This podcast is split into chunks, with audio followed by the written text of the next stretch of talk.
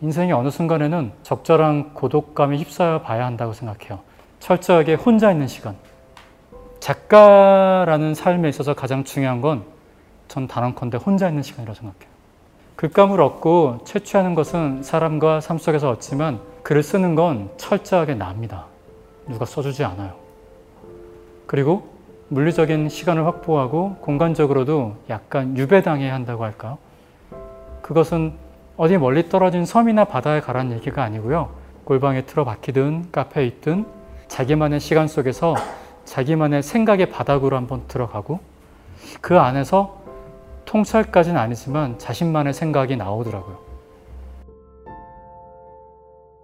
그 고독에 휩싸여 봐야 특히나 작가라면 자기다워진다고 할까?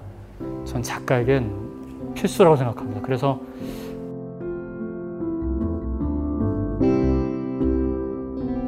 저는 창의력이냐 어떤 발상이 아주 뛰어난 작가는 절대 아닙니다. 저 역시 제 한계를 느낄 때가 너무 많거든요. 단, 전 누구보다 예민해서 누구보다 잘 느낀다고 생각해요. 잘 느낍니다. 그냥 어떤 상황이나 광경이나 사연이 있으면 제 마음을 맡겨요.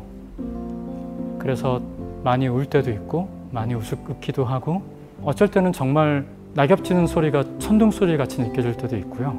바람 소리가 정말 어떤 봉인에서 해제된 병사들 같은 느낌 들 때도 있고, 잘 느끼려고 해요.